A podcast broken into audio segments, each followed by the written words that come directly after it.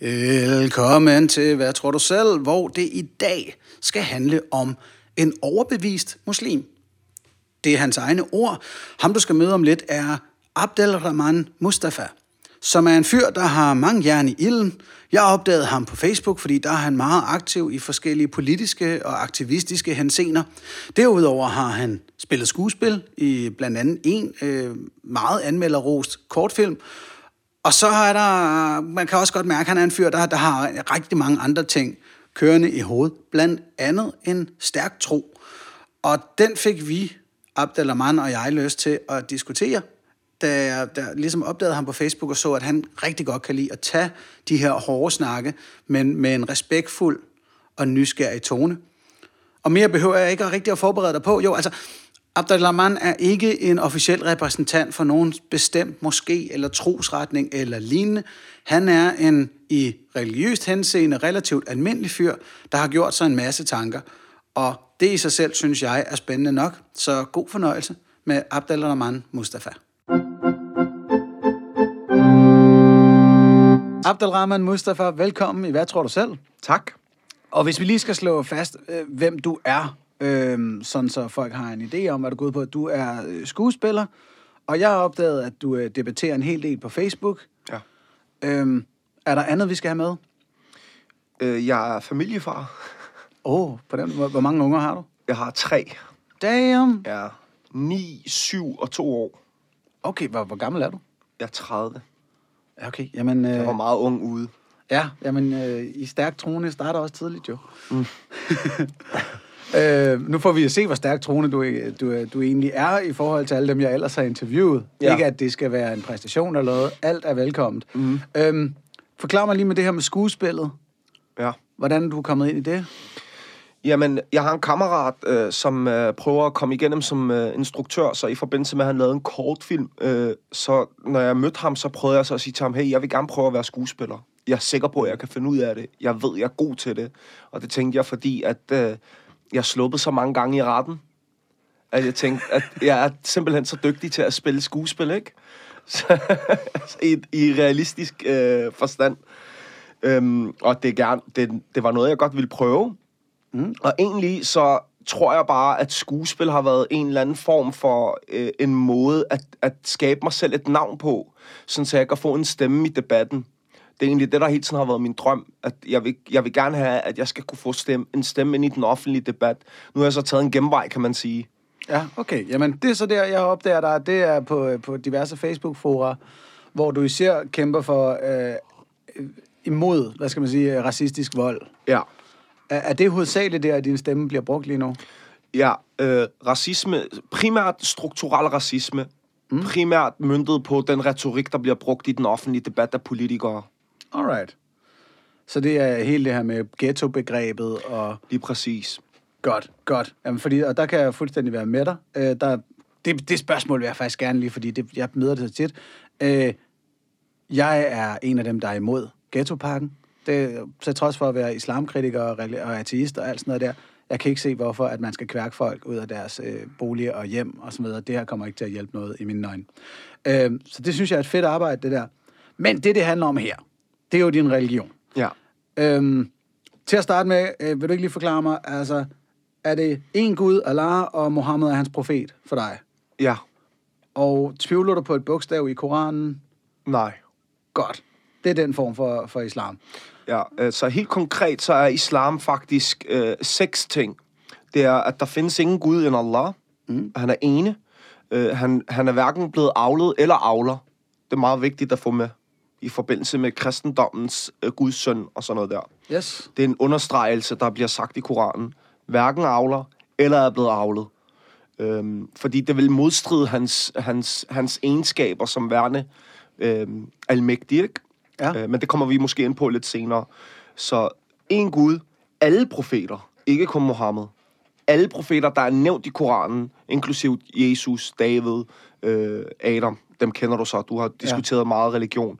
Øh, skæbnen, altså at tingene står skrevet. Øh, og så er der øh, englene, Mm. og så er der helvede og paradis. det er de ting, man skal ligesom have, have en overbevisning om. Altså, der, der skal være ikke rokkelige. Så Okay. hvis man er muslim, altså i Ja. islamisk forstand, og siger, jamen, jeg tror på Gud, jeg tror på Mohammed, men jeg tror sgu ikke lige på Jesus, så er man i princippet ikke muslim. Og hvis man ikke tror på helvede, så er man heller ikke muslim. Nej, så er man langt fra muslim. Okay. Og det faktisk, det indebærer, det, det går faktisk meget, faktisk dit første spørgsmål øh, omkranser faktisk det her, da du sagde, da du spurgte, tvivler du på et ord i Koranen? Mm. De her ting, jeg fortæller dig, det står jo netop i Koranen. Så Yes. det, det siger nærmest sig selv, at man kan ikke betvivle helvede og paradis, fordi det står jo i Koranen. Så du mm. har allerede dækket den ind. Yes. Og hvad, har du altid set sådan her på islam? Også da du var barn? Nej, øh, det har jeg faktisk ikke, beklageligvis. Øh, jeg tror, at hvis jeg havde fået den korrekte overbevisning om islam fra barns ben af, så tror jeg, at der havde været større sandsynlighed for, at, jeg, at der er mange valg i mit liv, jeg ikke har taget. Ja, fordi nu snakkede du om, at du var god til at lyve i retten. Ja. Så lad os prøve at tage den fortid med. Hvad, hvad gik det ud på? Jeg har jeg er vokset op i Mjølnerparken, øh, og i forbindelse med, at jeg voksede op der, så er det nærmest ikke, fordi jeg har meldt mig ind i et decideret bandemiljø. Det er ikke sådan, at jeg står op en dag og tænker, nu vil jeg være bandemedlem. Jeg har været meget krigerisk af natur, og det kan man måske også godt mærke lidt på mig, du ved, når jeg tør at konfrontere ting, når jeg tør at snakke om tingene på, på de off, de, de, den offentlige debat. Jeg frygter jo ikke rigtigt for mit liv som sådan. Det er ikke fordi, at jeg ikke tænker, at der kan være en risiko, men det er en risiko, jeg allerede har tænkt, jeg er villig til at løbe. Fordi mm. at jeg synes, at de ting, jeg godt kan komme frem med, at det er værd, hvis, hvis det giver mening. Altså, det skal siges. Ja. Øhm, Det forstår jeg fuldt ud, som en, der heller ikke kan holde kæft. Ja, lige præcis. Ja, men det, det er også sådan, jeg har det, ikke? Øhm, så, men, men jeg har altid været sådan en lidt krigerisk af natur, så bandemiljøet var nærmest noget, der sådan ligesom harmonerede med min natur. Mm. Øh, så jeg debuterede faktisk i Møllerparken, da jeg gik i konflikt med en anden lokal bande, og øh, jeg stod distancen nærmest alene med tre andre, hvor resten af vores øh, vennekreds, de nærmest gav op. Vi var... stå distancen, snakker vi en slåskamp, eller hvad? Det startede med slåskamp, ja. Øh, hvor de fangede nogle af vores venner nede i, Møller, eller i Nørrebroparken og gav dem nogle flader sådan der, og de gav op og ville ikke trække, og de ville ikke være, være med mere. Og der var mange, der faktisk trak sig ud af, det var ikke et decideret bandemiljø, men kriminalitet i en meget ung alder. Altså, da vi var 13-14 år, var der rigtig mange af vores venner, der trak sig. Vi var jo en, en knap 50-60 stykker i Møllerparken, da jeg var barn. Ja. Og så, da jeg så kommer øh, op i teenageårene og er ved at være færdig der, så er vi jo kun måske 6-7 stykker fra Møllerparken. Resten er så importeret, hvis man kan sige det sådan, da, vi, da det blev til et decideret bandemiljø. Okay, ja. Så er der ikke rigtig mange, der er fra Møllerparken, der er tilbage, men det er lidt sådan der blandet. Folk kommer jo alle mulige steder fra, Nordvest, Albertslund, Ishøj. Øhm, så, så jeg voksede op i Møllerparken, og så er det bare sådan, det, det har nærmest sådan ligesom gået sin naturlige gang, at, øh, at det var nærmest uundgåeligt, at, man kunne, at, man, at jeg endte med at være i bandemiljøet. Også fordi, at jeg netop var den, der ikke, tu, altså ikke gad at give op. Øh, så hver gang jeg, der kom en kamp, et, et, et slagsmål eller noget, så, så kommer du jo, trækker du dig jo dybere og dybere ind i det, fordi så er der flere og flere fjender. Ja. Så på den måde, så så jeg lige pludselig mig selv i et sted, hvor jeg ikke rigtig altså havde et valg til at sige, okay, nu vil jeg ud. Så så var du ligesom i bandemiljøet, og så skulle du ja, øh, gøre forskellige kriminelle ting, eller hvad, siden du endte i retten? Altså bandemiljøet, altså et decideret bandemiljø, altså ja, det, det, det er vigtigt for mig at, at, at, at, ligesom at, at gøre en forskel på, hvornår Møllerparken rent faktisk blev til et bandemiljø. Det skete det faktisk først i 2009, efter vores konflikt med HA. Det er en meget, meget kendt konflikt, den var nærmest mm. national. Øh, hvor at HA, de plejer at køre ind i Møllerparken, og så bare skyde tilfældige. Og så var det ligesom, ja, man kan godt sige det er sådan lidt drengerøvsagtigt, men det var ligesom for, at de ikke skulle tage det med i deres statistikker, at de rent faktisk havde ramt nogle af dem, der rent faktisk skulle rammes. Så for at adskille de almindelige Møllerparken-borgere fra Ja. dem, der rent faktisk er aktive, så gik vi ud og kaldte os selv for, noget, for et navn. Og så sagde vi, jamen, nu hedder vi Brothers. Og det, vi kaldte os faktisk Brothers, fordi at vi mente, vi var et broderskab, vi ikke var en bande. Men derfra så, altså, så var, Og det var det- uundgåeligt jo. Så var det, for, var det ligesom for at sige til HA'erne, hvis I skal skyde på nogen, så skyd her? Lige præcis. Så ramte de rigtige. Så når de så ramte en uskyldig, så kunne vi så gå ud i medierne og sige, jamen den uskyldige, det er ikke en, der er Brothers medlem. Yes. Det var mere der, den lå også. Øh, mm. øh, noget i den stil i hvert fald. Og hvad, så, så i, i noget tid, der er du øh, ja, Brothers medlem og ryger i retten et par gange, fortæller du? Ja, men det er også før det. Okay. Ja. Jeg har været i retten rigtig mange gange. Ja, det lyder sådan. Ja. Og, det, og ved du hvad, jeg, jeg, så vild er jeg ikke engang med de detaljer. Det, jeg gerne vil høre, det er jo så, hvornår kommer troen til dig? Jamen, troen er faktisk noget, min mor har lært mig, siden jeg var helt barn. Det er faktisk noget, jeg kan huske hele vejen tilbage til børnehaven. Og det er der faktisk også en grund til, at øh, jeg kan huske, fordi jeg kan huske, det jeg faktisk husker i børnehaven, det var, at jeg allerede følte mig bekæmpet af pædagogerne allerede i børnehaven, og jeg laver I, I kid you not. Hvis jeg kunne komme i børnehave og sige for eksempel, jamen i islam, der har man ikke samleje. Det var det, min mor lærte mig. Okay. Man har ikke sex i islam. Det var åbenbart hendes måde at, ligesom at, at få det ind i, mit, i min nethinde, at jeg ikke skulle have sex uden for ægteskabet, tror jeg. Det var måske mm. hendes taktik. Så jeg ved ikke, om andre smødre har gjort sådan, men hun sagde ligesom, jeg ved ikke, om mange, jeg tror også, der er mange andre forældre, der ligesom prøver ligesom at vente til en vis alder, før de gider fortælle deres børn, at de har sex. Men pædagogerne var sådan der, jo, din mor og far har sex, og jeg kan huske, at jeg sad og græd i et hjørne. Oh. Nej, min mor og far har ikke sex. Fordi at jeg så troede, de ville komme i helvede, ikke?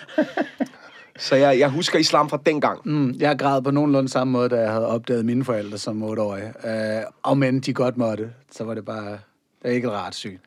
Og det var da sent. Jeg opdagede dem som fire. Oh, shit. Jeg plejer, min bror han er faktisk fire år yngre end mig, og jeg plejer faktisk at køre på ham nogle gange og sige, jeg så dig blive. Men hvad, og så kunne du stadigvæk som barn sidde i børnehaven og tænke, de knaller ikke. Jeg tror faktisk, det var efter det i børnehaven, det her. Okay, Nå, men øh, jeg skulle til at sige ja, fordi ellers er det et godt eksempel på en kognitiv dissonans. Okay, så du havde, altså du var blevet lært om troen af din mor som barn, ja. Men så kommer der lidt bandegohaj, og der er mulighed for hurtige penge. Det kan friste mange måske. Nej, jeg tror, det faktisk ikke er så simpelt. Øh, Islam har faktisk fyldt en meget stor rolle i mit hjerte, siden jeg var barn. Altså, jeg har altid haft, øh, haft håbet og ønsket om at komme i paradis. Det er noget, min mor har lært mig. Hun har lært mig islam på en meget smuk måde. Hvis du holder dig fra de forkerte ting, og hvis du holder dig til de rigtige ting, så kommer du i paradis, og der er helvede forbundet med straf og sådan noget der. Mm. Så ønsket har altid været at komme i paradis. Problemet er for mig, øh, at da min mor og far blev skilt, så skete der nogle rigtig store problemer for os, øh, som endte med, at vi blev nødt til at rejse til udlandet i to år. Og i de her to år, der, der, der altså jeg tror også, det er lidt, altså det er jo ikke noget, jeg tænkte over dengang, men i dag kan jeg jo godt konkludere, at når du er i et fremmed land, uden mor, uden far, lige pludselig, så, altså jeg går jo fra at have en kernefamilie, en velhavende familie. Min far, han havde mange gode penge. Altså mm. vi havde B&O fjernsyn i 90'erne. Det er altså, altså slags, så yes. har man det altså godt, ikke? Og computer, IBM, computer, Playstation, jeg fik altid Men de boede nyeste ting. alligevel i Mjølnerparken. Nej, nej, det her det er Nå, før, okay. jeg flytter til Møllerparken. Det her, Okay, det så er i giv mig lige- 98, ja. Det er 98, så Der bor vi på Amager? Telemarksgade. I 98 der er jeg 8 år gammel. Yes. I 99 bliver min mor og far skilt. Ja. I 2000 flytter vi så til udlandet, på grund af den her skilsmisse. Da vi så er i udlandet, Og hvem er vi? øh, mig og mine søskende, alle sammen. Ikke far og mor? Nej, min far han bliver i Danmark. Min mor, hun flygter derned. Det var noget med, at der, var en tvangsfjernelse. På grund af de konflikter, der var mellem min far og min mor. Okay. Det er en meget længere historie, så jeg vil Ja, ikke det gå ind i detaljerne. Okay, men så du og dine søstre skal Vi rejser til- uden dine forældre? Ja, og så dernede, så det er det samme, det er det samme psykologiske øh, aspekt, når man snakker om, når folk er i fængsel, så ligesom så begynder de at tilbede Gud, Ja. når man føler sig alene. Jeg tror, det var det, der faldt ind for mig der, at du ved, jeg havde ikke andre end Gud dengang, så jeg blev meget religiøs som 10-årig og begyndte at tilbede og gå meget op i islam dengang. Okay, og så skal jeg lige høre, hvor nede, og hvem var så dine værger?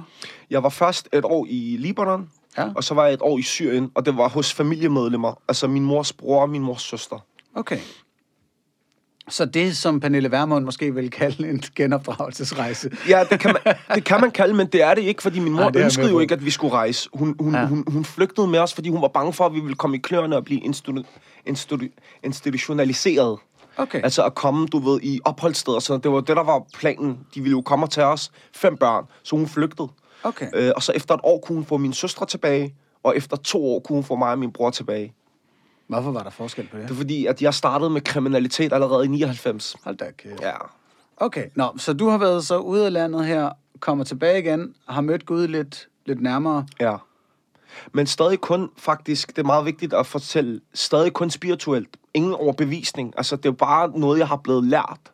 Vi skal nok komme ind på mine overbevisninger Prøv senere. at forklare mig kun spirituelt.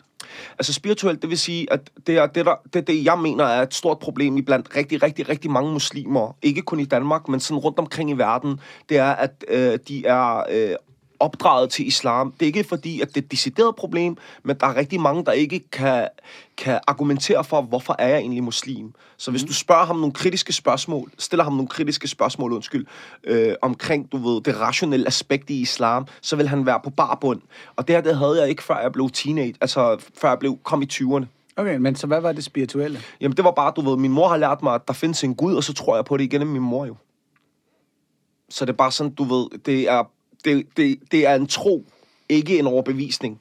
Ja, okay. Men og det var fordi, du sagde, at det, det kom noget af det til dig der i Libanon og i Syrien. Ja.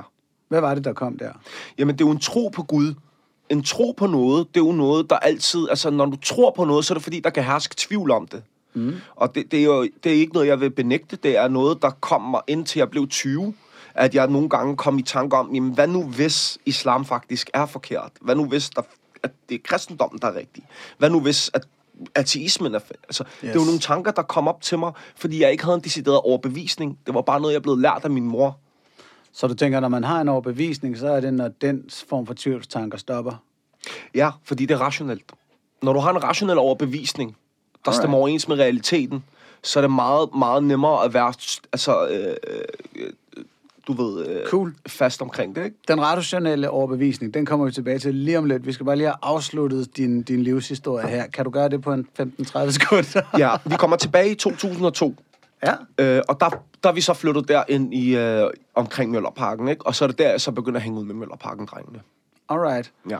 Og så siger du, det er omkring 20, du egentlig får den rationelle overbevisning. Så det vil sige, du hænger både med Mjøllerdrengene, og du bliver klogere på islam.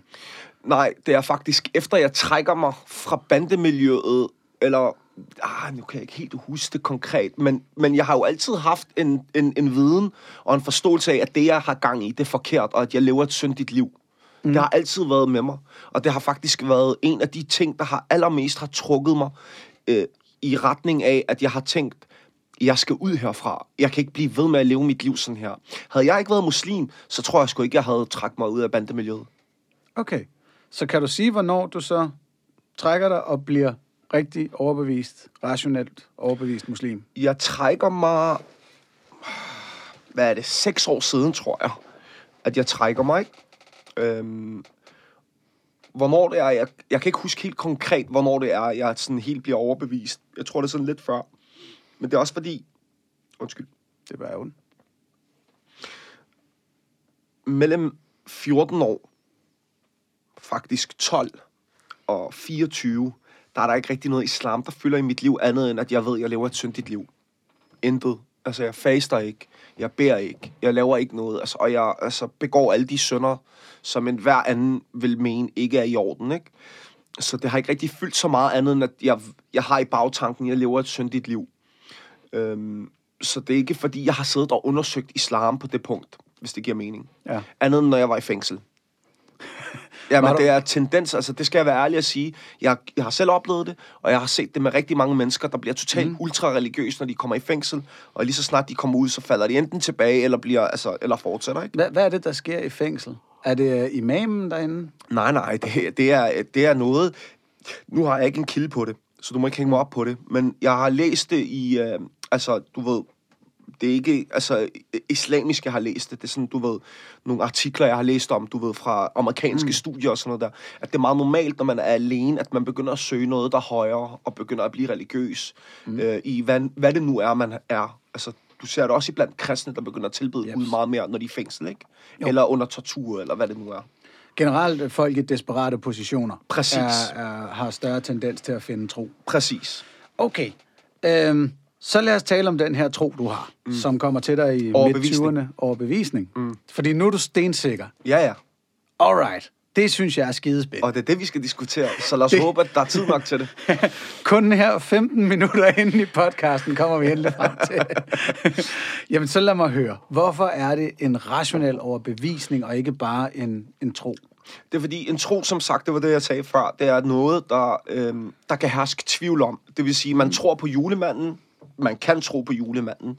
Øh, og, og, og når, noget, når der er noget, der har skal tvivl om, så er du jo ikke overbevist. Altså det her, det er bare sådan begrebsmæssigt, ikke? Og det, jo, jo, men det er en meget vigtig ting, du er i gang i her, fordi der vil sidde rigtig mange, især kristne troende, og lytte til det her og sige, jamen hey, tro kan ikke bevises. Gudetro, det er et spørgsmål om, at, at det ikke kan bevises, så derfor så er det altid et størrelse, der føles ad med tvivlen. Mm. Det er der faktisk, altså, det er en sætning, jeg hører meget ofte fra især præster og sådan set også imamer, at tro og tvivl følges ad, fordi det netop ikke kan bevises endeligt. Okay. Så jeg glæder mig så meget til det, du har, Signe. Jamen, jeg vil komme med noget, men altså, du, skal- du skal bare lige tage i betragtning, at det her det er et emne, der er meget, meget bredt, og vi kan diskutere det rigtig, rigtig meget. Så hvis vi skal komprimere det, så bliver jeg nødt til at komme med nogle enkelte eksempler, der måske ikke er så stærke, som jeg kunne have kommet med. Men jeg kan godt via min rationelle forstand komme frem til, at der findes en skaber. Det behøver mm. ikke nødvendigvis at være Allah, det behøver ikke nødvendigvis at være Gud. Men at der skal være en, der har skabt mig, som har skabt universet.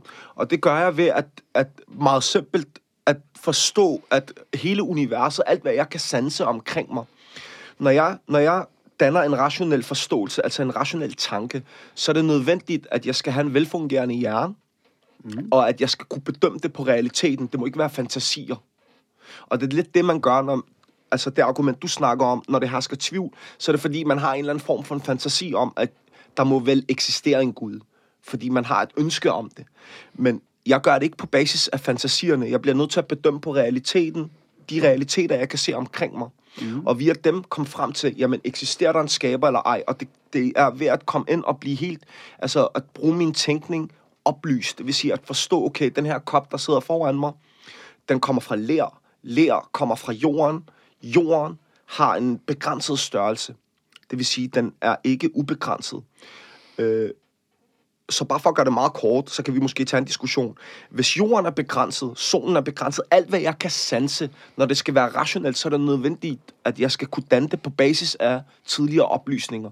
Det vil sige, enten, ja, for eksempel, nu skal jeg sådan heller ikke øh, trække for langt ud. Hvis jeg spurgte dig, eller jeg fortalte dig, at jeg kunne flyve, mm der er et eller andet inde i dig, der aldrig nogensinde på et rationelt plan vil kunne tro på det. Det kan vi godt blive enige om, ikke? Hvis jeg sagde til dig nu, at jeg kan flyve, Øh, ja, uden hjælpemidler. Så Ja, uden jeg- hjælpemidler. Jeg også- hopper bare ud, så begynder jeg at flyve. Ja, Det vil du ikke tro på. nops. Det er fordi, at du baserer det på dine tidligere erfaringer. Kan vi blive enige om det? Du har aldrig nogensinde hørt eller set et menneske flyve. Eller hørt om et menneske, der kan flyve. Nu skal Ja. vi lige se bort fra Jesus, og at han kunne gå på vand. ja, Okay. den, den køber jeg jo Ja, ja, ikke, så men jeg vil det- ikke regne med, at du kunne flyve. Okay. Det er fordi, at det er noget, du aldrig nogensinde har sanset. Eller kan, altså, det er også de fysiske love. Du, du har, mm. Nu har vi så heldigvis lidt mere, du ved, biologi, og så kan vi komme ind på, jamen det her, det er mennesket bare ikke i stand til. Det er en rationel tanke. Mm-hmm. Ikke også? Så på basis af de her erfaringer, så kan jeg komme frem til, at alt, hvad jeg sanser omkring mig, alt, hvad jeg kan se og mærke via mine sanser, altså øh, synet, øh, duft, øh, nu vil jeg ikke nævne alle sanserne, men i hvert fald igennem alle mine fem sanser, det skal jeg kunne basere på mine tidligere erfaringer, før at det kan være rationelt. Mm-hmm. Ellers så er det en fantasi. Og rationelt, så er der ikke noget, jeg har sanset eller hørt andre sanse, som ikke er begrænset i størrelse. Det kan vi godt blive enige om, ikke? Det formoder jeg, ja. Altså, Altså lige ved, jorden, solen, dig, mig. Altså, Yes, du er yes. begrænset i din størrelse. Så er ikke jeg din- med. Ja, fortsæt. Hvis vi tager udgangspunkt i en modsætning også, kan vi være enige om, at alt har en modsætning? Det ved jeg ikke. Lad mig komme med nogle eksempler. Du må meget gerne rette mig, hvis jeg tager fejl. Koldt, varmt, stor, lille. Alt har en modsætning. Du kan ikke finde noget, hvor der ikke er en modsætning. Flamingo. Flamingo. Hvad er modsætningen til flamingo?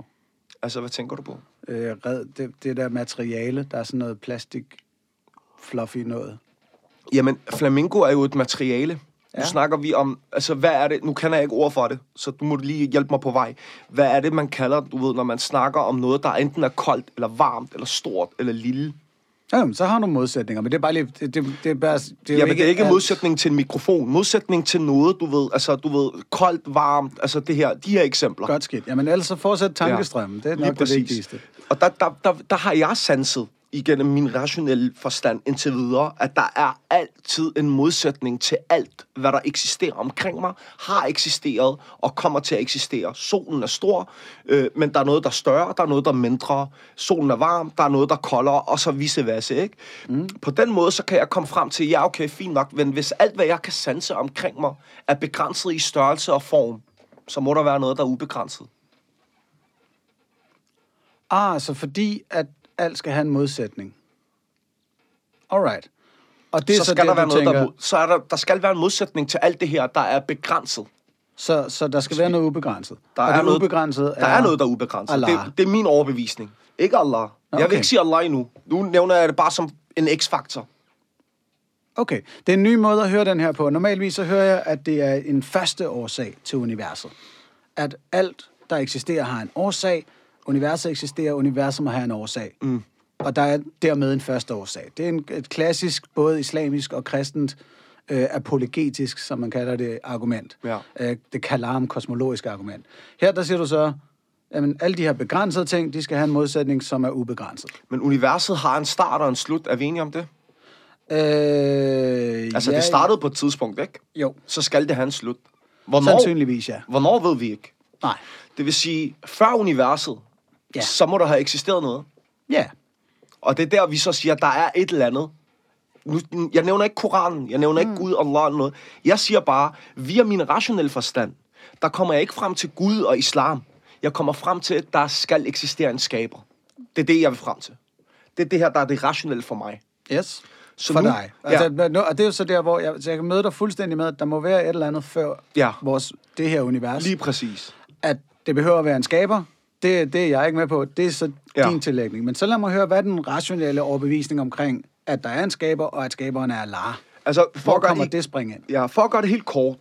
Det, nu har jeg, uden at bruge Allah og Koranen og Mohammed og alle de her teologiske begreber, kommet via min rationelle forstand, bare ved at bruge nogle, øh, nogle værktøjer, så er jeg kommet frem til, der skal, altså ifølge det rationelle aspekt, jeg har sat mig ind i, øh, der skal være en modsætning. Der må være et eller andet før universet.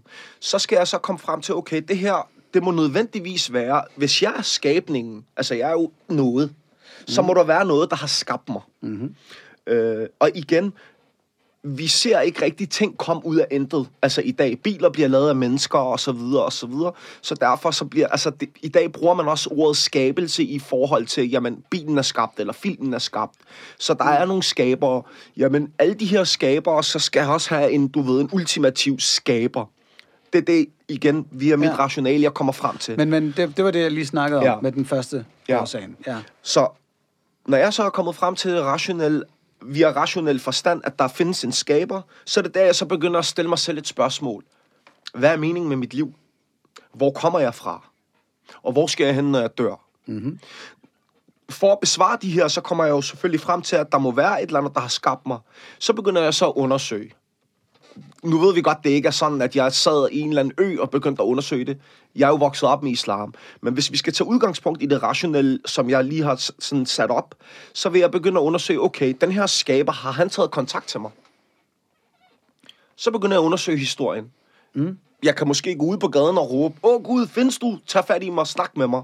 Det kommer nok ikke til at ske. Øh, det tror jeg nok, du er enig med mig i. ja, det, det sker for nogen. Ja, det kan godt være. Det vil jeg ikke afvise. Øhm, men det kommer i hvert fald ikke til at ske for mig. Det er ikke noget, jeg har. Så jeg begynder at undersøge, okay, er der noget i historien, der fortæller mig, at der har været kontakt mellem skaberen og mennesket. Så er det Ja. der, jeg så kommer til Mohammed, Jesus og de her profeter. Yes. For at jeg kan forstå, og for at jeg kan tro på, at de her mennesker, som er lige så fysisk begrænset som jeg, rent faktisk har været i kontakt med skaberen, så er jeg nødt til at få evidens for det. Ja, tak. Ellers så kan jeg bare tro på, at alle gør det, ikke? Jeps. Så er det der, jeg så historisk hører, jamen Jesus han gik på vand, Moses han, han splittede havet. Øh, Men, men øh, bare lige hurtigt. Det, det, det her vil jeg lige indlede. Det er ikke historiske fakta, jo. hvorfor? Vi aner absolut intet med sikkerhed om, hvad Jesus har gjort. Det er Og rigtigt. vi aner overhovedet ikke noget om, hvad Moses, hvis han nogensinde har eksisteret, har gjort. Nej, men historien har fortalt os det. Altså, der er historier om det, Ja. men det er jo ikke det samme som, at det er historisk fakta. Det er ikke evidens. Det kan vi godt gå med til. Men historien fortæller mig, at der har været en Moses, der har været en Jesus, der har været Mohammed, David, Adam på jorden. Der har været Gilgamesh. Hvad er det? Ja, det er den første sådan store heltefortælling om en mand, der gjorde alle mulige exceptionelle ting, men den er højst sandsynligvis bare en konstrueret størrelse. Det var bare lige igen det her med, at, at Moses er fuldstændig uden evidens. Jesus ved vi ikke med sikkerhed noget som helst om. Mm. Så, så det er bare lige, at han gik på vandet eller lignende, det er ikke historisk fakta. Nej, det kan, det kan vi godt gå med til. Øh, men øh, det kan jeg godt gå med til indtil videre. Mm. Øh, det kommer vi så ind på senere. Men kan vi være enige om, at de har eksisteret? Øhm, med god sandsynlighed Ja. Har der været en Joshua, der ligesom mange andre rendte rundt i Palæstina og sagde, at han var den jødiske messias. Hvorfor ligesom tror du der, på det? Ligesom der er i dag. Hvorfor tror du, at der er stor sandsynlighed for, at det faktisk skete? Fordi det er sket dengang, såvel som det sker i dag. Altså, Jamen- der er, jo, der er jo konstant dudes, der render rundt nede i Israel-Palæstina og siger, at de er genkomsten. Uh, det er der også andre steder i verden. Der er jo, er der er jo ligefrem en afdeling i Jerusalem på, på hospitalet til folk med den sindslidelse, Messias-komplekset. Mm.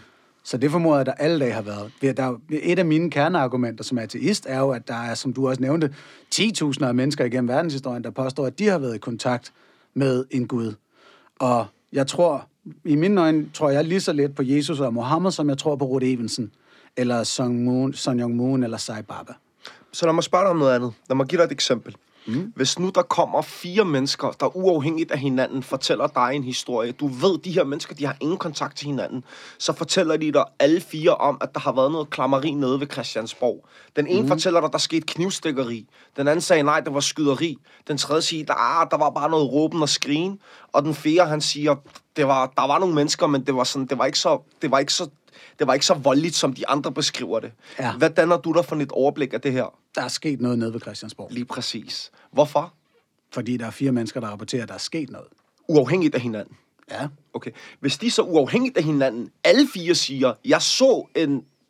Nu, det er ikke racisme-debatten, men mm. det er bare ligesom for ligesom at skabe Ja, et billede ved, af... Hvis de siger, jamen vi så en sort eller hvid mand skyde en hvid mand eller sort mand, Ja vil du så tro på, at det rent faktisk er faktuelt korrekt, hvis alle fire uafhængigt af hinanden fortæller dig den samme historie?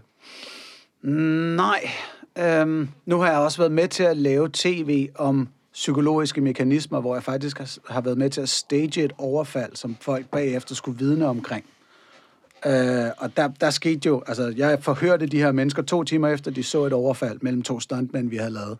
Og de havde vidt forskellige fortællinger om, hvad der var blevet sagt, hvad der var blevet råbt, hvem der egentlig var skurken af de to, osv., osv., osv. Øh, så nej, der stoler jeg ganske enkelt ikke nok på menneskers øh, hukommelse og, og jeg synes- observationsevne til at, at sige, at så ved vi præcis, hvad der er sket. Jeg synes at det faktisk bekræfter det, du siger nu, at når du har lavet en test, og du så kommer frem til, jamen, du har haft med fire eller fem, eller hvor mange det nu har været, som så har fortalt mm. forskellige ting, det beviser jo, at mennesket ikke altid er i stand til at kunne se det samme, fordi det kan også være nogle vinkler og sådan noget der. Mm. Så nu spørger jeg dig igen. Hvis alle fire oprigtigt, uafhængigt af hinanden, fortæller dig i detaljer, hvad der er sket, vil du så ikke tro på, at sandsynligheden i hvert fald er på 99? Åh, oh, så er den god. Ja. Det vil jeg gerne Fordi det er 100%, de fortæller dig den præcis samme historie. Det er ikke, altså en ting er, det er det, jeg kom med til første eksempel. Så kan man danne sig en, en, en, en konklusion, jamen der er sket noget nede på torvet. Men hvis fire uafhængigt af hinanden siger, jamen en sort mand eller en hvid mand for den sags skyld, bare sådan så vi ikke øh, øh, træder på nogens fødder, har skudt en anden, altså, eller en mand har skudt en kvinde, Ja. så er vi enige om, det er en mand, der har skudt en kvinde, og ikke en kvinde, der har skudt en mand. Yes, yes, yes. Det kan vi og, godt tage og, udgangspunkt i. Og pointen værende, Det er beretningskæderne. ja, når beretningskæderne altså uafhængigt af hinanden fortæller den samme historie, så synes jeg godt, man kan tage udgangspunkt i, at det godt kunne have været sket. godt. Og, er det med hensyn til... Nu ved jeg ikke med kristendom. Jeg har hørt, altså jeg, har, jeg, har, jeg skal være ærlig og sige, kristendom har jeg ikke læst så meget om. Fordi jeg vil gerne afsløre, at beretningskæderne omkring Jesus er hullet, som jeg Ja, siger. jeg har også hørt, altså det er også det, altså som muslim er der jo også en grund, altså grundlaget for islam og profeten Muhammed er jo netop fra Guds side, altså det vi får at vide er, at det der skete efterfølgende med Jesus, da han døde eller forsvandt, øhm, det var, at det gik galt. Der var et eller andet, der gik galt. Beretningskæderne, historierne blev forandret. Der var noget, der gik galt. Derfor sendte han jo netop en ny profet. Det er jo det, den overbevisning, vi har, mm. som så kom med noget nyt. Beretningskæderne i islam er meget, meget stærke. Det synes jeg, du skal sætte dig ind i, hvis ikke du har gjort det endnu. Det formoder jeg. Altså, jeg ved, der er nogen, der laver... Der, der var en dokumentarudsendelse om den historiske Mohammed for en 5-6 år siden, som blev svinet til. Og instruktøren og historikeren blev bange for at sige sin mening. Det synes jeg var rigtig synd. Fordi det gør jo, at, at det er svært for os andre at for- tænke, jamen, kan vi så stole på, hvad der bliver meldt ud? Øhm, men det, jeg, jeg kan gerne tro på, altså, at beretningskæderne kunne være fine omkring Mohammed. De er også glimrende omkring Joseph Smith, mormonernes profet. De er også fuldstændig upåklagelige omkring Sai Baba, fordi han levede i det 20. århundrede. Det gør jo bare ikke påstand om, at de havde guddommelig kontakt. Det er stærkere. rigtigt. Det er rigtigt. Det er jeg helt enig med dig i. Mm. Øh, det er vi heller ikke kommet til endnu. Nej. Men det, jeg prøver at sige, er, at hvis du har igen, altså det er det, jeg mener, og er kommet frem til via islam, at der er beretningskæder fra forskellige folkeslag, altså det vil sige, det er beretninger fra uafhængige kilder, som fortæller de samme beretninger. Og der er det der, vi har en meget, meget, meget hård, fin øh, hadith-kollektion, hvor at beretningerne bliver klassificeret i forhold til, hvem har berettet den, hvor mange bekræfter den, hvor mange vidner har der været, var de uafhængige af hinanden, var de ikke. Mm. Og Koranen, der har vi beretningskæden og kilder på, at den står skrevet i dag, som den gjorde for 1400 år siden. Mm-hmm. Ikke også? Så der kan vi godt konkludere, altså i hvert fald som muslim, at Koranen den er ikke ændret. Altså bogstaverne mm. står præcis som de gjorde for 1400 år siden. Ahadithene er der så et problem med. Fordi der er mange, der har fabrikeret de her ahadith, som, øh, jamen, øh, for at komme med ja, hver, hver sin agenda, ikke? Så derfor så har man været inde og ligesom sige, okay, den her hadith kan man ikke tage udgangspunkt i, den her kan man godt. Og det er der, vi har et problem med islam i dag, og IS for eksempel, hvor at de kan finde på at bruge nogle beretninger, som ikke er så stærke som argument for, at jamen, så må vi godt gå ned på torvet og køre en bil igennem hele strøget, ikke? Mm. Øh, og der er det der, at de fleste så er sådan der, wow, det der, det er slet ikke, i, altså, giver det mening? Ja. Det, det, det er egentlig det største problem i islam, det er beretningskæderne, men du ved, der er mange hadith, altså beretninger fra profeten Muhammed, a.s., som fortæller, du ved, at der er en stærk beretningskæde, og at der er en stor sandsynlighed for, at den er rigtig. Det er meget sjældent, at du finder beretningskæder, hvad jeg er kommet frem til, som er 100% autentiske. Ja. Øh, men man kommer meget nær autenticiteten, altså mm. på nogle af dem, hvor at man så i jeg afslutter den nu. Nogle af dem kan man så sige, okay, den her, den kan vi tage udgangspunkt i. Dem kan vi godt sige, okay, det her, det er, den er god nok, det er en god beretningskæde. Men størstedelen af beretningerne er faktisk, du ved, sandsynlige. Det vil sige, det er ikke noget, man skal tage 100% til sig og sige, det her det er 100% sket. Yes. Fordi det, så tænker jeg, er det springende punkt i forhold til, at det er nu en rationel overbevisning. Det er det her med, hvordan ved du, at Mohammed var i kontakt med Gud? Altså der har vi jo forskere og, og, og videnskabsfolk, og allerede dengang, der fortæller om, at jamen, der er jo ikke nogen tvivl om, altså beretningerne har fortalt os, og det er vi ikke i tvivl om, der er evidens for, at profet Mohammed, han var analfabet. Han kunne hverken mm. poesi, han kunne ikke læse, han kunne ikke skrive. Han mm. går op i en grotte og kommer tilbage med tekster, som folk dengang og i dag stadig klassificerer som værende ikke noget, som et hvert menneske kan komme op med. Du siger, at han kom tilbage med tekster. Jeg Ja. troede, han talte højt, og så var der andre, der skrev det ned for ham. Ja, det er, også de, det er også det, jeg mener med tekster. Nå, Nå. han havde ikke øh, tekster i hånden. Nej, nej, nej, det er ikke Nej, sådan. nej, okay. Ja, altså han får, han får noget fortalt. Uh, Gabriel, det, det, nu kan jeg ikke huske det helt konkret. Det kan også godt være, at Gabriel har været i et rum, for eksempel ligesom her, hvor du ikke ser ham, og så begynder jeg bare at læse højt, hvad han fortæller mig. Mm. Og så er der nogle andre, der skriver det ned, ikke? Han ja. kunne ikke skrive jo. Nej. Og, og ud fra det, så kan man så sige, du ved, og så er der også, du ved, forskere og islam og øh, islam, altså lærte og sådan noget der, der har været inde og ligesom at fortælle, den her koran, er den guddommelig, eller er den ikke? Men det er så sådan en der ting, vi to nok ikke bliver enige om i Ja, dag. altså fordi umiddelbart, jeg hører jo bare, okay, der var en fyr oppe i nogle grotter, så kom han ned til nogle mennesker og sagde, at han havde talt med Gud. Ja. Det er pretty much en klassiker. Lige præcis, men, men hvis man sætter sig ind i de her islamiske tekster, du ved, sådan noget der som, at han ved, at der er... Øh, altså, du kommer ned fra en grotte, du er analfabet, du har ikke været ude at rejse før, og kommer ned og fortæller om, at jamen, der er et sted i havet, hvor at der er en grænse mellem øh, salt og sødt vand. Ferskvand og saltvand. Mm. Altså, det her det er ikke ting, du bare sådan lige pludselig kommer ned fra en grotte med, hvis det giver mening. Øh, ja, nu, nu er vi på vej ind i noget, som jeg også har hørt før, at manden kaldte nogle ting, man ikke kunne kalde, og at øh, han udtrykte sig i en lyrisk kvalitet mellem poesi og almindelig prosa, som er så fantastisk, det ikke bare kan være kommet fra et menneske. Mm. Det er sådan nogle ting, man hører om, om Ja. det her. Øh, balladen er, at det er, jo, det er jo noget af det samme, jeg kan høre fra andre profeter. At Sai Baba gjorde alt det her fantastiske. Joseph Smith sagde alt det her fantastisk. Og man kan bare se det, og der er lærte og kloge mennesker, der bekræfter, at Joseph Smith var fantastisk.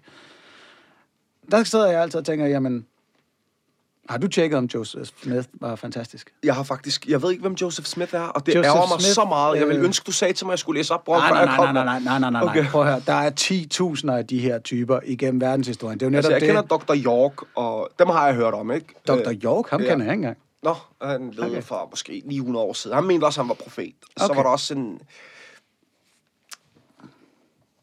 Men altså prøv at der, der er Ja. masser. Joseph Ja. Smith grundlagde øh, Mormonkirken i USA, som vel har en, en 28 millioner øh, tilhører i dag. Hold da op. Ja, det, det er en stor øh, religion i, i USA, øhm, og har nogle stykker her i Danmark. Mormonerne tror på, at Joseph Smith var en profet i 1820-30'erne, hvor han fandt nogle guldtavler i øh, staten New York. Og på de guldtavler stod der en fortælling om, at Jesus kom til USA, efter han døde i Palæstina, og en række regler om, at man ikke må indtage øh, koffeinholdige drikke, og man skal gå i noget særligt undertøj, til, hvis, hvis dommedag kommer, og så videre. Mm. Øhm, og de, fyr, de stoler jo fuldt og fast på, at han var en profet. Fordi det er der en masse, hvad de kalder evidens for. Tænker jeg, jeg, jeg hører ikke noget, der er nyt i forhold til det, når, når du kommer med den her fortælling om, hvorfor det er en rationel overbevisning. Hvorfor er det ikke bare en tro for dig? Nå, altså, den rationelle overbevisning, den kommer jo fra, at jeg er overbevist om, at Gud, han eksisterer. Øh, det, det har vi jo allerede anslået, hvordan jeg kom frem til rationelt. Øh, Altså fordi, at universet skulle have en første skaber, og der skulle være en modsætning til det begrænsede, som var ubegrænset. ja, det vil jeg mene er rationelt. Okay. Nej, fortsæt, fortsæt. Øhm, jeg skal være helt ærlig og sige, at jeg ikke har lige i baghovedet, altså det er faktisk så længe siden, at jeg har debatteret det her emne. Mm. Så jeg har ikke nogen eksempler i baghovedet med nogle mirakler, altså med nogle mirakuløse koraniske vers. Så det vil faktisk desværre være det samme argument, du allerede har hørt før, ja. øh, mellem prosa og, og, og, og, og, og, og, og poesi, og det er Ja. guddommeligt og sådan noget der. Ja, der kan jeg desværre ikke komme med noget lige mere konkret andet end, du ved, der er nogle eksempler, jeg mener, er overbevisende, som for eksempel når, at, øh, at øh, der bliver talt om øh, de, de, altså, evnen til, altså, du ved, de fysiske, bio, altså, de fysiske love, der handler om, at når solen rammer vandet, nogle ting, vi først lige har fundet ud af for ikke så mange hundrede år siden, at når solen rammer vandet, så kommer der damp op, og saltet bliver nede. Altså, det er ikke mm. saltvand, der kommer med op. Og der, der, der udfordrer Allah faktisk i Koranen. Han siger, hvad ville I have gjort, hvis vi havde gjort det saltet? Øhm, det er et eksempel. Ligesom, hvis saltet ikke var tungere end vandet, altså dampen, Ja. hvis det kom med, så havde vi ikke eksisteret i dag. Det kan vi godt blive enige om, ikke? Ja, så har vi ikke haft drikkevand. Vi har ikke haft drikkevand, vi har ikke haft planter, vi, altså der er mange ting, der er. Vi, vi havde nok ja. ikke været i live, Og hvis skal det var Allah have saltvand. æren for det? Det synes jeg da, han skal. Hvis det er ham, der har skabt det, ja. Så synes Hvis jeg. det er ham, der har skabt det, ja. Øh, øh, det vil jeg også... Øh, det, det er det, jeg er kommet frem til. Det er det. øh, og jeg synes, at det her, det er noget, som, altså, hvis vi i dag, altså, er vi heldigvis meget kloge på øh, videnskab og, og, og biologi og alle de her ting. Men Mhm. det, det var man altså ikke for 1400 år siden. altså lige det her med, at salt var tungere end vand, det tror jeg allerede grækerne havde styr på. Og hvornår var det, grækerne havde styr Det på var før Jesus. Okay. Ja. Øhm, men prøv at høre, lad os komme frem til, hvad troen betyder for dig i Ja, dag. lad os gøre det. Yes. Nu er vi altså, i hvert fald kommet frem til, at det ikke er en, det er ikke en tro for mig, i hvert fald. Det er, for mig er det en overbevisning. overbevisning. Så lad os sige, hvad, hvad betyder overbevisning for dig i dag? Så nu, altså, det vi talte om, det var, jamen, hele Koranen, den holder. Mm.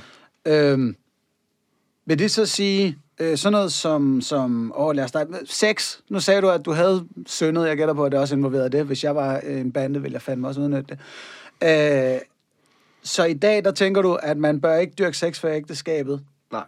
Kun mellem mand og kvinde. Ja. Så homoseksualitet er en synd. Ja. Alright. Øh, apostasi. Hvis nogen forlader islam, Mm. skal de have lov til det? Øh, altså, tænker du her i Danmark, eller hvordan? I dine øjne. Jeg er ligeglad med hvilket land. Altså, det er ikke noget, jeg skal dømme på. Altså, det, det, det skal jeg være helt ærlig at sige. Det, det skal, det skal, jeg er ikke lært. Jeg er ikke en dommer. Jeg er ikke en sharia-domstol. Og i Danmark, der synes jeg slet ikke, vi skal tale om sådan noget der. Altså, jeg, jeg kan godt se det der med, at man gerne... Jeg synes personligt, at når islam ikke fylder så meget i Danmark, det gør det altså ikke. Altså, i forhold til apostasi og... og det, det er mere sådan privat, vil jeg mene. Ikke for at disrespektere dem, der flygter, og jeg kan godt forstå det, fordi at, at benægte det vil være at vende det blinde øje til. Så det vil jeg ikke stå og sige, jamen alle kan forlade islam, som de vil. Men det er illeset, det er det. Mm. Det er illeset i blandt ens familie. Øh, og der er danskerne bare meget, meget, øh, meget mere, du ved, forstående over for, at deres børn tager en anden livsvej Ja. øh, end, end muslimer er. Øh, og det er fordi, at der er noget grundlæggende i islam, man også er nødt til at forstå, det er, at det er obligatorisk for os at fortælle, at give sandheden. det, vi mener er sandheden. Det er obligatorisk for mig. Jeg, jeg må ikke vente blinde øje til, især ikke, når det kommer til mine børn. Og så er der også noget empati, altså noget, noget, noget moralsk over det. Hvis jeg er overbevist, altså lad os bare lige sådan sætte et, et eksempel op. Jeg er overbevist om, at der findes helvede og paradis. Mm. Og at hvis jeg lever på en bestemt måde, så kan jeg ende i helvede. Selvfølgelig, altså jeg vil jo være en dårlig far, hvis jeg ikke vil fortælle min søn, hvad vejen til paradis er. Ja. Ikke også? Så fra min vinkel, så vil jeg jo altid vejlede og fortælle min søn og mine døtre, hvad jeg mener er det bedste for dem at gøre.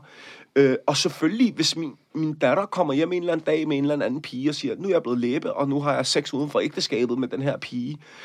Jeg vil ikke lyve og sige, nej, jeg vil være ligeglad, og jeg er en, en, en, en, en, en progressiv far. Det vil gøre ondt. Det ved det. Og at, at sige, det ikke vil, det vil i min verden gøre mig til en dårlig far, fordi mm. at jeg er overbevist igen, som sagt, om, at jamen, det her det er din vej til helvede. Ikke også? Hvad hun gør i verden, det er helt problem. Hvad hun gør i forhold til den danske lovgivning, ærligt, jeg kan ikke sige noget til hende. Mm, men Ikke hvad også? vil, hvad vil du gøre som far? Vil du vende ryggen til hende? Hvad, Nej, vil det, du... det, det tror jeg ikke, jeg vil, ærligt. Det, det tror mm. jeg, altså... Nu, er jeg, nu har jeg min datter, hun er 9 år. Og jeg har ja. også, altså jeg har en lille søster også, hun er 16. Og altså, hun lever sin liv på sin måde. Ikke også? Jeg har prøvet så meget jeg kunne at fortælle hende, at det, det her, det synes jeg ikke er godt. Det her, det er ikke en god idé. Øh, prøve at rationalisere det for hende. Ikke så meget at gøre det religiøst betinget, men mere sådan noget der med, altså kæresteforhold, drenge udnytter dig, og sådan prøve at komme fra den vej, ikke? Det har jeg prøvet. Mm. Men det er også fordi, at jeg ved, det er rigtigt. Jeg ved, at drenge udnytter piger. Jeg ved, hvad det er, at, altså du ved, Afhængig af system. altså i de miljøer, hun begår, Ja, der udnytter de piger. mig. Altså, jeg kan godt, jeg, jeg, altså, hvis hun havde kommet med en eller anden Lars, altså, forstå mig ret, så ved jeg godt, altså, så ved jeg godt, okay, Lars vil måske noget andet med hende end en eller anden Mohammed, og det med al respekt, fordi at, øh, og det er heller ikke fordi, at det kun er Lars og Mohammed. Mm. Det kommer an på, hvor Mohammed begår sig henne. Hvis det er Mohammed fra bandemiljøet, så ved vi godt, hvad klokken er slået. I bandemiljøet, prøv at, da jeg blev gift med min første Det er, kone, godt, det er godt, du udpelser den her, for nu kommer jeg lige til at tænke på, altså hvis vi havde haft Peter Skåb eller sådan en siddende og sagt, ja, men hvis min datter kommer hjem med Lars, så er det bedre, end hvis hun kommer hjem med Mohammed. Jamen, det, hvis for du mig, forstår, hvad jeg mener. Det, er ikke- bare meget ja, sjovt. ja, For mig er det ikke så meget navnene. For mig er det, at jeg ved, hvordan bandemiljøet er. Jeg fortalte min første kone, når, det, når valget kommer mellem dig og mine venner, så pisser jeg dig et stykke. Ikke også? Din første kone? Ja. Okay, det Det var, altså, jeg har været gift en gang. det Altså, var da du stadig var i bande med ja, der var jeg 19 år gammel.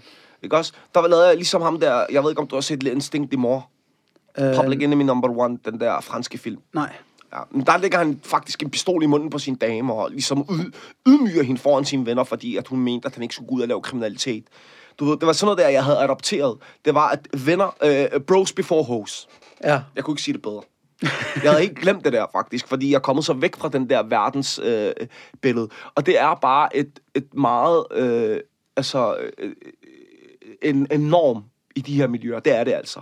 Mm. Øh, desværre. Men jeg er glad for at høre i hvert fald, at, at de regler, som religionen...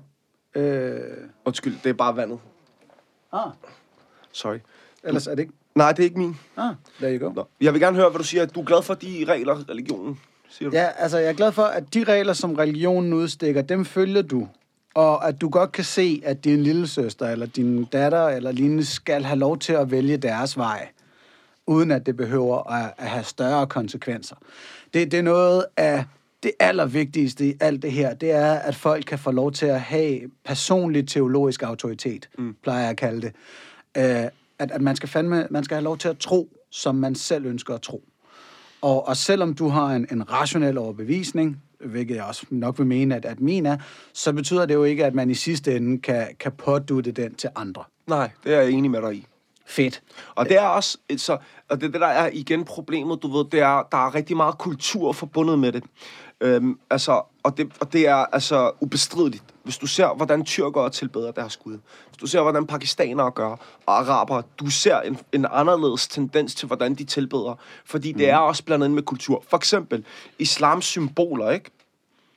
Øh, hvis du går ind og googler islams symboler, så vil du se en måne og en stjerne.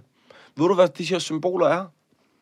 Det er faktisk øh, ateistiske symboler. Aha. Ja, hvis du går ind og undersøger, hvor de her symboler kommer fra, så er det fra øh, Konstantinopel. Før Tyrkiet og muslimerne kom dertil, der havde de de her symboler. Og der var en Den by, kalif... som i dag er Istanbul. Ja, Ja. ja, lige præcis. Og det var så en kalif, der valgte at sige, de her symboler, dem vil jeg have, at skal stå overalt i mit rige, sådan så folk forbinder det med mig, med islam.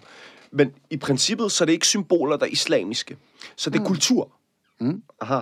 Så der er mange ting, hvor at islam er blevet, altså i det enkelte menneske, er blevet præget af kultur. For eksempel den der øh, pakistaner-sag, den er så sørgelig, den der skete i Slagelse. Alle kender den. den det er et af de første æresdrab, der skete i Danmark. Ja, Ghazala Khans. Ja. Ja, Øh, det var altså, tilbage i 043 stykker, at Ghazala Khan bliver æresdræbt. var det i 5-6? Åh, jeg kan huske, at jeg læste journalistik. Nå, men det omkring, ja. Ja. Øh, jeg ved i hvert fald, jeg har siddet med de her mennesker, og jeg kunne ikke lide dem. Altså, mm. altså og det kunne de mærke. Øh, nu vil jeg ikke komme i flere detaljer med det. Men altså, fordi at det er så uislamisk, som det nogensinde kan blive. Altså, de her mennesker, for den sags skyld, altså hvis du følger de islamiske tekster, ikke også? Hvis ikke de er angret og alt det der, altså, man kan, gar- altså ifølge islam, de har garanteret en plads i helvede alle sammen. Okay, og det er jo så der, hvor... Øhm, det, der, prøv lige at hjælpe mig her, fordi der snakker vi om Surah 534 eller sådan noget. Den, der hedder, at hvis du slår et menneske ihjel, så er det som at slå hele menneskeheden ihjel. Ja, jeg tror, det er et uskyldigt menneske, der er tale om her. Ja, fordi det er netop det. Altså, gummiparagraf-elementet kommer ind efter kommaet, hvor der står, medmindre det er som hævn, noget for noget, eller for at bringe fordærv i landet, og så er der for en eller anden tredje undtagelse. Mm. Og der er balladen jo selvfølgelig, at afhængig af, hvordan man ser på den, den her tekst, så har Ghazala i faren og brødrenes øjne bragt fordærv, og de kan tillade sig at tage hævn. Nej, det tror jeg ikke. Jeg tror, Det er det den er vej. udelukkende kulturelt. Det er en meget, meget, meget anerkendt kulturel pakistansk kultur. Altså i, i nogle pakistanske områder. Og du tænker ikke, at den læsning af verset kan være med til at præge den kultur? Det håber jeg i hvert fald ikke, det er. Jeg ved det ikke. Altså, jeg ved jo ikke, hvad der skete i deres sind. Altså, det skal jeg også være ærlig at sige. Øh, at benægte det helt, det, vil, det er jo ligesom at stå og sige, ja, det kan aldrig nogensinde være islam, fordi det ja. kan det godt være. Det ved Fordi- jeg ikke, om det har været. Jeg erindrer en ung fyr i Fredensborg engang til et debatmøde, som forklarede mig, at når man stenede nogen, så var de jo renset efterfølgende. Ja, men det er jo en sharia-domstol. Altså, altså mm. der er tale om en, en, en, en, en stat, der har etableret islam komplet, som så er den udøvende, dømmende magt. Og der har man så nogle domme, altså nogle straffe, som du måske ser som måske lidt gamle, men de mener er, du ved, mm. stadig er aktuelle. Men, men her mente jeg, at, at de renset i efterlivet, altså som i, at, at der var en teologisk forklaring på, hvorfor dødsstraf var i orden. Og hvorfor det faktisk var at gøre de her mennesker, som har syndet en tjeneste, fordi hvis de kom urenset ud i efterlivet, jamen så stod den jo på lang tid i helvede. Ja, men der kan jeg fortælle dig, at det her, det har intet med Ghazala-sagen at gøre. Nej, nej, det er Ja, helt, det er ja. helt vanvittigt. Det er bare lige, Ja, ja. at den form for teologisk tænkning, den form for religiøs tænkning, kan være med til at retfærdiggøre dødsstraf og Ja, æresdrab. ja, det er det, altså- jeg mener med, at det kan, det kan på den vej igennem blive en del af kulturen, vel? Muligvis. Altså, du skal tænke på, øh, øh, mange af de straffe, altså håndafhugninger, øh, faktisk, øh, når vi snakker om samleje. Samleje uden for ægteskabet er ikke, øh, ikke, det kvitteres ikke med død. Bare sådan, så du ved det. Okay. Øh, det kvitteres kun med død, når det er utroskab. Mm. Så det vil sige, hvis det er en kvinde, der er utro, hendes mand utro, så skal hun kvittere. Altså, så er det der, at det er sådan, jeg har forstået det, at hun skal stenes til døden. Øh, hvis du bare har haft samleje uden for ægteskabet, så er det et ekstra antal piskeslag i Alright. offentligheden. Det er ikke godt at sådan- vide for de unge mennesker, der lytter med. Lad være med at blive gift. Så hvis I er lidt masochistisk indrettet, så er det sådan set bare en måde på at score lidt mere. Det sker jo heller ikke i Danmark, forhåbentlig. Nej, men jeg skulle også lige til at spørge dig igen. Så, så vil du anse det som en i orden straf, hvis et menneske er, ikke i Danmark. er utro og er gift? Nej, ikke i Danmark. Altså, Altså, men i dit ønskesamfund? Ja, det vil jeg mene. Wow, du synes ikke, det er lidt hårdt? det der igen, altså, du, hvis jeg skal gøre det meget kort, ikke? Du ved, der er mange, der ligesom spørger, hvorfor spiser I ikke svinekød? Hvorfor mm. faster I ramadan? Og du ved, der er nogen, der bare, du ved, siger, jamen vi spiser ikke svin, fordi svinet spiser sin egen lort og er et beskidt dyr, og øh, vi faster i ramadan for at føle med de fattige. Det her, det er ikke korrekt. Vi spiser ikke svin, og vi faster i ramadan, fordi Gud har bedt os om det. Det her, det er en decideret ordre fra Gud. Og igen, når jeg kommer frem til rationelt, altså lige før, der mm. konkluderede vi, at rationelt kommer frem til Gud, Øh, og han så fortæller mig, lovgivningen er sådan her. Hvis han giver mig en forklaring på det, så vil jeg gerne tage imod forklaringen. Men i sidste ende, når jeg har dannet mig et, en, en tanke, der hedder, han har skabt mig, og hans tilfredshed for mig, altså over for mig, det er den, der afgør, om jeg kommer i hans paradis eller i hans helvede. Så skal jeg ikke stille ham spørgsmål med, hvorfor jeg ikke må ditten, og hvorfor jeg ikke må datten. Så Mm. adlyder jeg bare. Apropos det, der måske kan du hjælpe mig. Bare lige undskyld, et Ja. sekund. Det er ud fra det, at jeg så tænker, at hvis Gud så mener, at det er en retfærdig straf at stene folk til døde, mm-hmm. hvis de er utro, Ja. så, så, så skal jeg ikke snakke om, det ikke er retfærdigt. Fordi i min verden, der er Gud den mest retfærdige og barmhjertige. Ja. Og så en sidste ting, øh, det er det, jeg vil sige til dig før, det er, at, ved du, hvor meget der skal til? Det der var helt pointen med at komme ind på stening og sådan der. Ved du, hvor meget der skal til, før du bliver stenet til døden? Du skal i princippet næsten ud og sige det selv Ja. før du bliver dømt. Der skal fire vidner, uafhængigt af hinanden, se det ene lem indtræde det andet lem, før du kan blive dømt for samleje. Eller du skal selv indrømme det. Eller du skal selv Fordi indrømme. du tænker, ja. jeg kan faktisk bedre lide ham den anden, og jeg vil rigtig gerne... Nej, du skal tænke, det er faktisk... Jeg har bedt om skilsmisse i et par år, jeg har ikke fået det, jeg kan bedre lide ham den anden. Nej, nej, det, det, det, du tænker nu i dansk aspekt, fordi så tænker du, så får jeg min skilsmisse og kommer det, videre. Det er alle du skal tage i betragtning, du bliver stenet det til døden. øjne. I Ja, hendes øjne. Ja, du skal tage det i betragtning, du bliver stenet til døden, hvis du indrømmer det. Jamen, det er jo det, der er fuck. Det kunne være, at hun står og tænker, at det her burde ikke være noget, man skulle dø for. Jamen, så kan hun bare lade være med at indrømme det, så dør hun ikke jo. Hvad hvis hun godt vil være ærlig? Så vidt jeg forstår, at det værste, man overhovedet kan gøre, det er at lyve. Jamen, der er jo ikke nogen, der bærer dig om at lyve. Der er jo ikke Jamen, nogen, har der... alle ikke lavet regler om at lyve? Jamen, så hvis hun bliver spurgt om, har du været har du haft sex med ham der, har du begået sina, har du været utro over for din mand, og hun vælger at lyve, så vil alle jo dømme hende til en evighed i helvede. Nej. Hvorfor ikke? Løgn er ikke lige så slemt som at øh, være utro. Nå, spændende.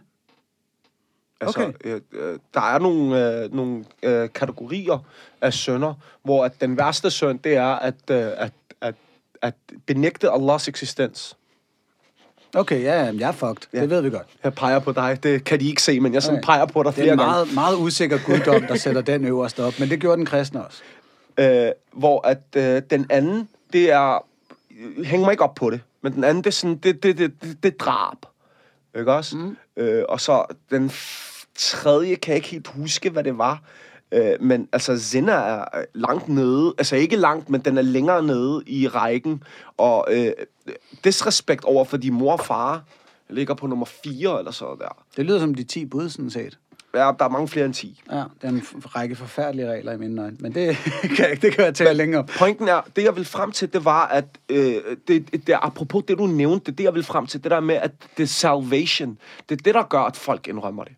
Det er fordi, de tænker, straffen i helvede, er, vil jeg hellere undgå, så vil jeg da hellere stenes til døden.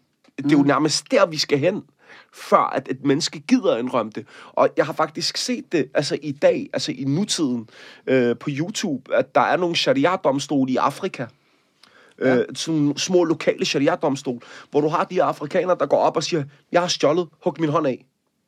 Ja. Og så får han hugget sin hånd af. Ja. Og det er igen, så, så bliver han så spurgt, ligesom, hvor, hvorfor, hvorfor, så, Indrømmer du det? hvorfor indrømmer du det? Så siger han, jamen, jeg vil hellere straffes her, end at straffes. Yep. Det er hans valg. Pointen er bare, der skal altså virkelig meget til, før Altså, at man nærmest selv skal ud og erkende det. Fordi, altså, igen, vi snakker om det der, du sagde lige før, med at du lavede det der eksperiment med, at folk altid beretter forskellige ting. Altså, hvad er sandsynligheden for, at fire uafhængigt af hinanden ser et lem gå ind i et andet lem? Det kommer ikke til at ske. Så man skal faktisk ud og indrømme det selv.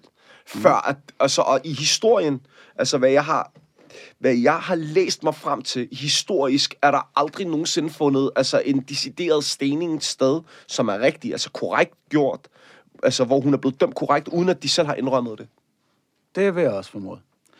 Øh, eller det er sådan set heller ikke så vigtigt, men det er jo også noget af det, som... Det er den magt, efterliv har. Ja. Det er Når, man, når først man tror på det, eller ligefrem er rationelt overbevist om, at der er et efterliv, og at det kan blive enten fuldstændig fantastisk, eller fuldstændig vanvittig Helvede. lidelsesfuldt. Man kan bare sige helvede. ja, så kan du få mennesker til virkelig, virkelig mange ting. Ja. Sæt, det ikke findes. Sæt, der kun er de her 800 år her på jorden. Og vi bruger så meget energi på at undgå helvede og fortjene himlen. Det vil være en enorm mængde spild af energi og tid, vel ikke? Altså, jeg tror ikke, jeg kan komme med på den præmis, fordi at igen, altså da vi startede den her samtale, mm. så var du også tilbøjelig til at sige, jamen, der, der kan godt være, at der findes et eller andet. Er vi enige om det? Øh, jamen, det gør jeg altid. Okay. Alt er til forhandling i mine øjne. det var rigtig god, den der. Men altså, pointen er bare, jeg er, altså, når, når valget, hvis vi, hvis vi lige skal sætte, altså, hvis jeg skal sætte mig ind i dit sind mm. i et øjeblik og tænke, okay, fint, hvis jeg nu var ligesom dig, og rent faktisk tænkte, det kan godt være, at der findes en skaber.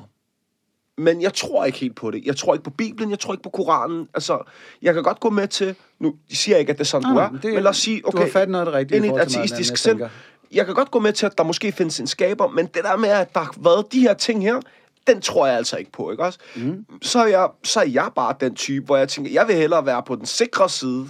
altså, Men det er du jo ikke. Altså, øh, Nej, nej, men det er bare lige for at sige det, for lad, så må jeg prøve at tage den for Okay, det er også Jamen, lad os sige, der er en skabende kraft bag alt liv i universet. Og så har vi en række mennesker her på jorden, der har påstået at være i kontakt med den skabende kraft. Moses, Jesus, Mohammed, Sai Baba, Sun Young Moon, Rod Evensen, Moses Longovele. Altså 10.000 forskellige. Med 10.000 forskellige bud på, hvad det er, man skal gøre for at fortjene det rigtige efterliv. Og en masse forskellige bud på, hvad det er, der gør, at du havner i helvede. Hverken du eller jeg er sikre. Du har valgt at gå med et bud. Jeg vælger at sige, at alle budene er forkerte. Min første formodning, hvis der skulle være en skabende kraft i universet, der har en eller anden hensigt med vores liv, det er, vedkommende har ikke forstået at kommunikere det synderligt effektivt til mig, så forløbig må jeg gå med, hvad jeg kan fornemme er det rigtige. Umiddelbart tror jeg ikke, at den skabende kraft har så rasende store interesse i, hvordan min dealer ser ud, eller hvor jeg må stoppe den hen. Det må være i hans øjne fuldstændig ligegyldigt micromanagement. Det må være noget andet, jeg skal, jeg skal være bekymret omkring. Men du anser vel dig selv i en eller anden form, altså ikke, det, er sådan, jeg gør i hvert fald, du anser dig vel i en eller anden form som et intelligent menneske, ikke? Jo. Vil du så ikke mene, den, der har skabt dit intellig- intelligens, er mere intelligent end dig? Jo. Så må ikke, at han er lidt bedre til at formidle et budskab, end du mener, han er? Jo, så, så han vil være bedre til at formidle et budskab, end jeg vil være. Og selv hvis jeg skulle lægge en plan for at formidle budskabet til mine følgere, så vil det ikke være at give det til en person ad gangen i en bestemt region af verden, som betyder, at stadig nu, 1400 år senere eller 2000 år senere, er der mennesker på planeten, der stadig ikke ved, hvad mit budskab var, samtidig med, at det kan være blevet fordærvet historisk.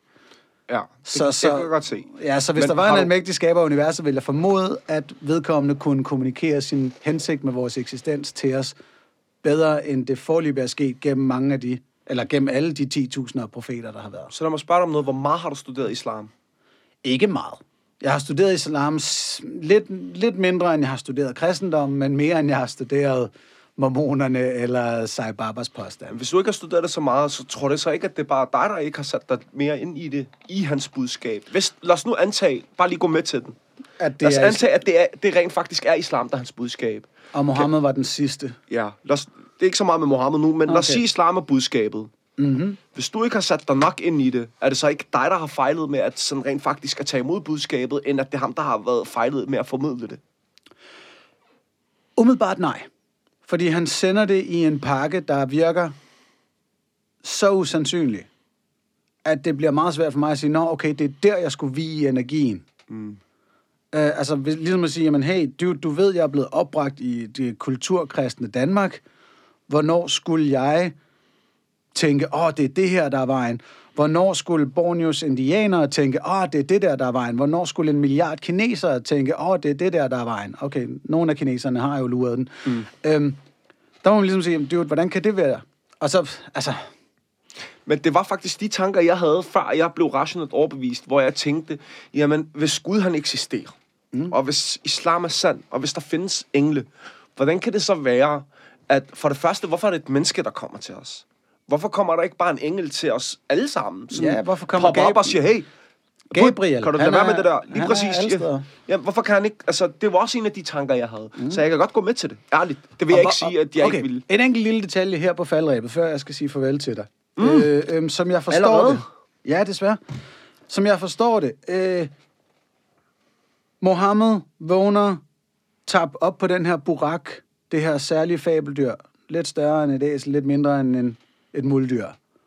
Øh, og flyver fra øh, Mekka til Jerusalem, og fra Jerusalem op i himlen og mødes med Allah. Øh, på vejen tilbage, efter Allah har fortalt ham, at mennesket skal bede 50 gange om dagen, møder han Moses, som siger, hey, forhandl lige med Allah omkring det der. Og efter et par forhandlinger, kommer det ned på fem gange om dagen. Er det en del af Koranen, Nej, eller er det en hadith-fortælling? det er en hadith-fortælling, og okay. Den, er, den skulle efter sine, hvad jeg har fundet frem til, ikke være 100% autentisk. det, altså, det vil jeg også mene, den ikke Fordi, er. det er fordi, at der er faktisk et meget, meget, meget simpelt øh, problem her, altså sådan som jeg har læst mig frem til, ikke? Mm. Og, og det kan godt være, at jeg træder ud i dyb vand, så folk må selv undersøge det. Men sådan som jeg har forstået det, Aisha, hun var Abu Bakrs datter. Du ved godt, hvem Abu Bakr er, ikke? Nej, ikke helt. Abu Bakr al-Baghdadi for helvede, mand. Ej, no, jo, ikke ham. Abu Bakr, Abu Bakr var en af de første konvertitter. En af profetens allerbedste venner, allerede Alright. før han blev muslim. Og han var Aishas far. Aisha ved du godt, hvem er. Yes. Ja. Aisha var så profetens kone. Begge to er anerkendte følgesvende. Den ene var konen, den anden var hans ven. Mm. Anerkendte. Og man tager udgangspunkt i det, de siger. Hvis det er jo 100% at de har sagt det, at de har set det, så tror man på dem. Altså det her, det er nogle sandfærdige mennesker, man har med at gøre. Yes. Og der, der bare lige for at sige det, der er et kæmpestort skæld i vores tos tilgang til viden. Jamen, det, Det vil jeg kommer aldrig til noget. acceptere. Jamen, jeg kommer til noget. Ja, det, det er bare det, jeg Nå, prøver nå, at sige det til islam. den lille ja, muslimerne metode. tænker sådan der. Ja. Problemet opstår her, i den her hadith, det er, at den ene af dem, jeg kan ikke huske, hvem det var, den ene af dem siger, at han tog den her rejse fysisk. Mm. Altså, det vil sige, han satte sig op på den her hest, eller hvad det var, og Øh, husk mikrofonen. Ja, han satte sig op på den her hest, eller hvad det nu var, du kaldte det. Jeg kan ikke huske, En hvad det var. Ja, og, og rejste op fysisk. Og Ja. så var fysisk oppe i himlen. Jeg tror, det er Aisha, der sagde, at det var en, en mere spirituel, øh, Ja. symbolsk oplevelse. Så den ene har sagt, det var en spirituel, spirituel altså det var i en drøm. Mm. Den anden har sagt, det var fysisk. Her har du allerede et problem med beretningen. Yes. Og så synes jeg, det vigtigste problem med beretningen, det er selvfølgelig, at Allah skulle være til at forhandle med. Hvis manden er alvægtig og alvidende, hvorfor skulle han så tage fejl i sit første budskab? Ja, det er ikke så meget, at han tager fejl. Jeg tror mere for at vise barmhjertigheden over det, måske. Jeg tror ikke, det er, fordi han tager fejl. Men så er han ikke længere perfekt. Hvorfor ikke? Hvis, hvis han starter med noget, som han så skifter mening omkring. Jamen, altså... En øh, perfekt skabning vil vel aldrig skifte mening? så kunne man, jamen, så kunne man bruge den ikke-skabning. Skaber. jeg laver bare sjov. Entitet. Men, men man kunne jo bruge det samme argument med, hvorfor til, beder man til Gud, altså og siger, please Gud, giv mig flere penge, eller please lad mig overleve det her, Jeps. Hvis det allerede står skrevet. Jeps. Det har noget at gøre med, at jamen, altså der, ikke også, der skal jeg være helt ærlig og sige, jeg havde engang argumenterne for det her, men jeg er ikke lige knivskarp, og jeg er bange for at sige noget, som bliver misforstået. Helt men, fair. men der er, en for, der er en forklaring på det her med, at hvorfor det er, at, fordi det giver heller det er også en af de argumenter, vi, du ved, arbejder med, øh, jamen, hvorfor, hvis Gud allerede har skrevet alt noget, før, vi overhovedet, før jorden overhovedet blev skabt, der skulle det efter, siges, efter sigende siges, at alt er skrevet fra jorden bliver skabt, til jorden går under. Hver eneste handling, hvert menneske, der bliver skabt, og alt, hvad folk får af penge og sådan noget der. Så hvorfor skal vi så spille om mere, når det allerede står skrevet, hvad jeg får? Mm-hmm. Ikke også? Så det er der en forklaring på. Okay. Jeg kan bare ikke huske, hvad forklaringen er, så det må vi måske prøve at tage på et andet tidspunkt. Den må vi gemme Så til kan en anden god gang. Øh, øh, ja. Øh, her må vi i hvert fald lukke Abdelrahman. Mustafa. Tusind tak, fordi du var med i Hvad tror du selv?